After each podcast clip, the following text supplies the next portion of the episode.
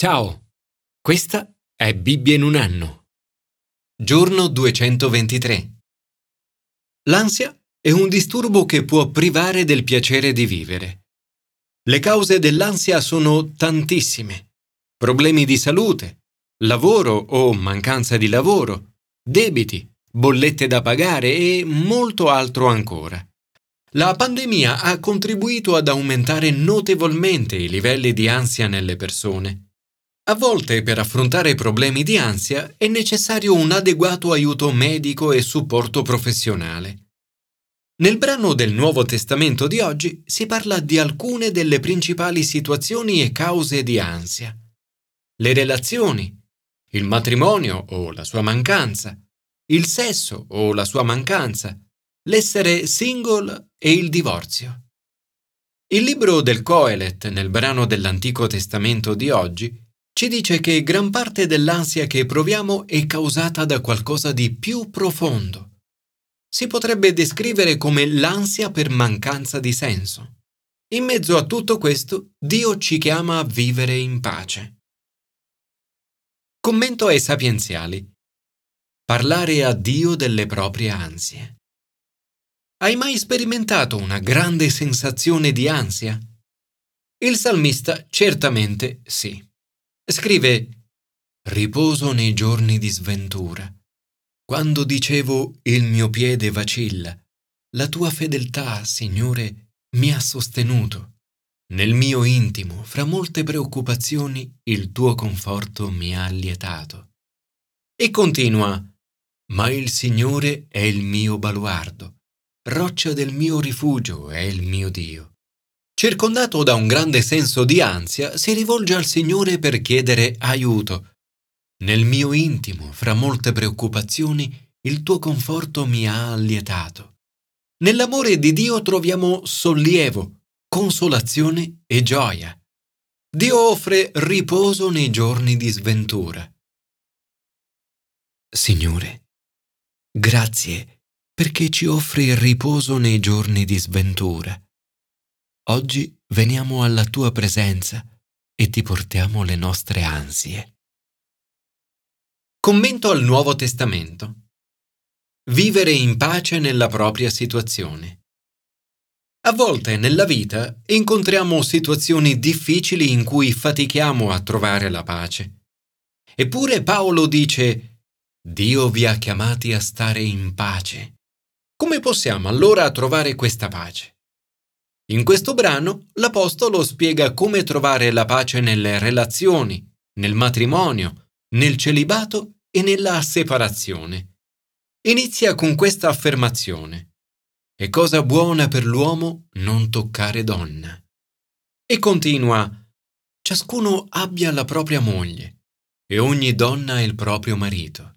Paolo si trova ad affrontare due diversi tipi di opposizione quelli che dicono che tutto è lecito e che sostengono l'immoralità, e gli asceti super spirituali che negano totalmente il corpo. Paolo interviene e risponde ad una serie di domande. 1. Il matrimonio è volontà generale di Dio per il suo popolo? Uomini e donne sono chiamati al matrimonio. Ciascuno abbia la propria moglie e ogni donna il proprio marito. La volontà generale di Dio è che le persone si sposino per l'unione tra i due, la procreazione e il piacere. Il celibato è un'eccezione, è una chiamata speciale. La motivazione che Paolo offre è la presenza di tanta immoralità. Sta parlando qui ad un pubblico che era particolarmente attento nei confronti dell'immoralità del sesso e del matrimonio. Dice, a motivo dei casi di immoralità, ciascuno abbia la propria moglie e ogni donna il proprio marito. Affronta quindi la questione usando le medesime loro argomentazioni. Risponde che, oltre a tutte le ragioni positive, proteggersi dalla tentazione dell'immoralità è di per sé già un buon motivo per sposarsi. 2. Qual è l'atteggiamento cristiano nei confronti del sesso all'interno del matrimonio? La via verso la pienezza spirituale nel matrimonio non passa attraverso l'astinenza. All'interno del matrimonio c'è libertà e uguaglianza sessuale. Il marito dia alla moglie ciò che le è dovuto, ugualmente anche la moglie al marito. L'unica ragione per astenersi è per brevi periodi di preghiera, se concordato reciprocamente, e questa è una concessione, non un comando. 3. È meglio essere single o sposati? Paolo scrive che entrambi sono doni di Dio, sono entrambi buoni. Tuttavia, in un certo senso e per motivi che verranno indicati in seguito, è meglio essere celibi. Ai non sposati e alle vedove dico, è cosa buona per loro rimanere come sono io, ma è anche buona cosa sposarsi. 4. Un cristiano può chiedere il divorzio da un coniuge cristiano? Il principio generale di questo passo e del resto del Nuovo Testamento sembra rispondere a questa domanda. Agli sposati ordino non io, ma il Signore, la moglie non si separi dal marito, e qualora si separi, rimanga senza sposarsi o si riconcili con il marito, e il marito non ripudi la moglie. Naturalmente si tratta di una questione molto complessa per chi fosse interessato, nel libro Lo stile di vita di Gesù, capitolo 6, ho riportato alcune ulteriori considerazioni a riguardo. 5. Che dire delle relazioni con persone che non sono cristiane? Paolo non incoraggia un cristiano a sposare una persona non cristiana. Ma se i due sono già sposati, il discorso è diverso non devono cercare di sciogliere un rapporto matrimoniale esistente. Gli avversari di Paolo, invece, temono che essere sposati con qualcuno che non è cristiano possa inquinare il matrimonio. La risposta di Paolo è che è vero il contrario. Il marito non credente, infatti, viene reso santo dalla moglie credente e la moglie non credente viene resa santa dal marito credente altrimenti i vostri figli sarebbero impuri, ora invece sono santi. E aggiunge, se il non credente vuole separarsi, si separi. Rimanere aggrappati al matrimonio non porterebbe altro che frustrazione e tensione. Il coniuge cristiano dovrebbe allora lasciarla o lasciarlo andare, non per amore della purezza, ma per amore della pace.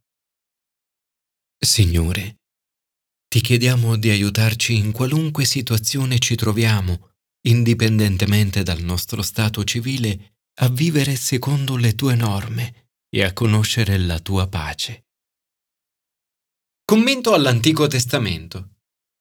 Trovare lo scopo. Quale profitto viene all'uomo da tutta la sua fatica e dalle preoccupazioni del suo cuore con cui si affanna sotto il sole? L'espressione sotto il sole ricorre 28 volte in questo libro. È usata per descrivere una ricerca di significato che non va mai oltre questa vita e questo mondo. Il Coelet è la storia di una persona alla disperata ricerca di significato. In questo viaggio l'autore si mette nei panni del re Salomone, 3000 anni fa. Joyce Meyer ha detto Salomone era un uomo impegnato, tentò tutto quello che si poteva tentare e fece tutto quello che si poteva fare, ma alla fine della sua esperienza rimase insoddisfatto, amareggiato, esausto, deluso e frustrato. Il Coelet esprime alcune di queste frustrazioni nei confronti della vita. Eugene Peterson scrive Il Coelet non dice molto su Dio, L'autore lo lascia agli altri 65 libri della Bibbia.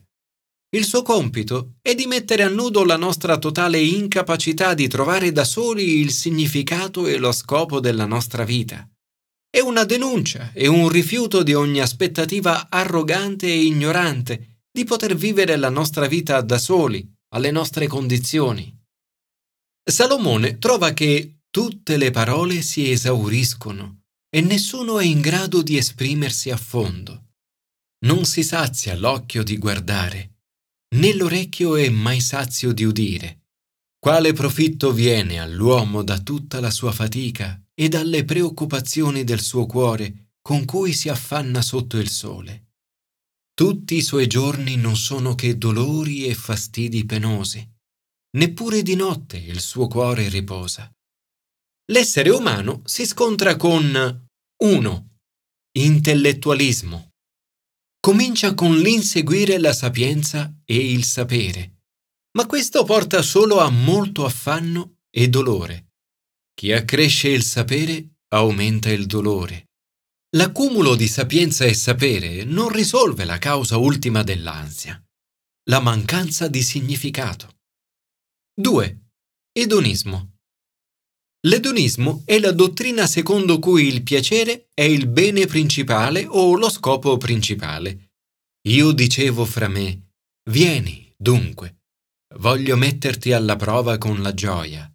Gusta il piacere. Cerca di evadere attraverso il riso. Prova nuovi stimoli. Allietare il mio corpo con il vino. Si rivolge alla musica, cantori e cantrici. Prova il piacere sessuale, insieme con molte donne, delizie degli uomini. Salomone ha infatti 700 mogli e 300 amanti ma tutto questo non lo soddisfa ancora. Conclude, ho considerato tutte le opere fatte dalle mie mani e tutta la fatica che avevo affrontato per realizzarle. Ed ecco, tutto è vanità e un correre dietro al vento. Sperimenta il paradosso del piacere, la legge del rendimento decrescente. Più le persone cercano il piacere, meno lo trovano. 3. Materialismo. Il materialismo è la tendenza a preferire i beni materiali ai valori spirituali.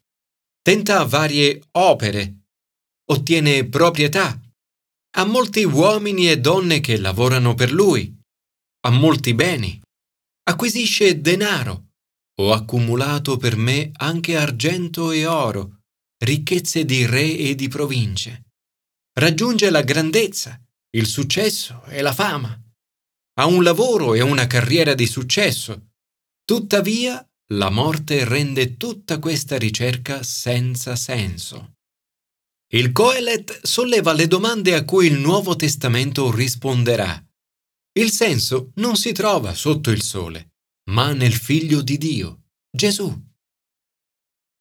Signore, grazie perché in Gesù trovo la risposta all'ansia della mancanza di senso. Grazie perché in Lui trovo la vera pace e lo scopo della mia vita.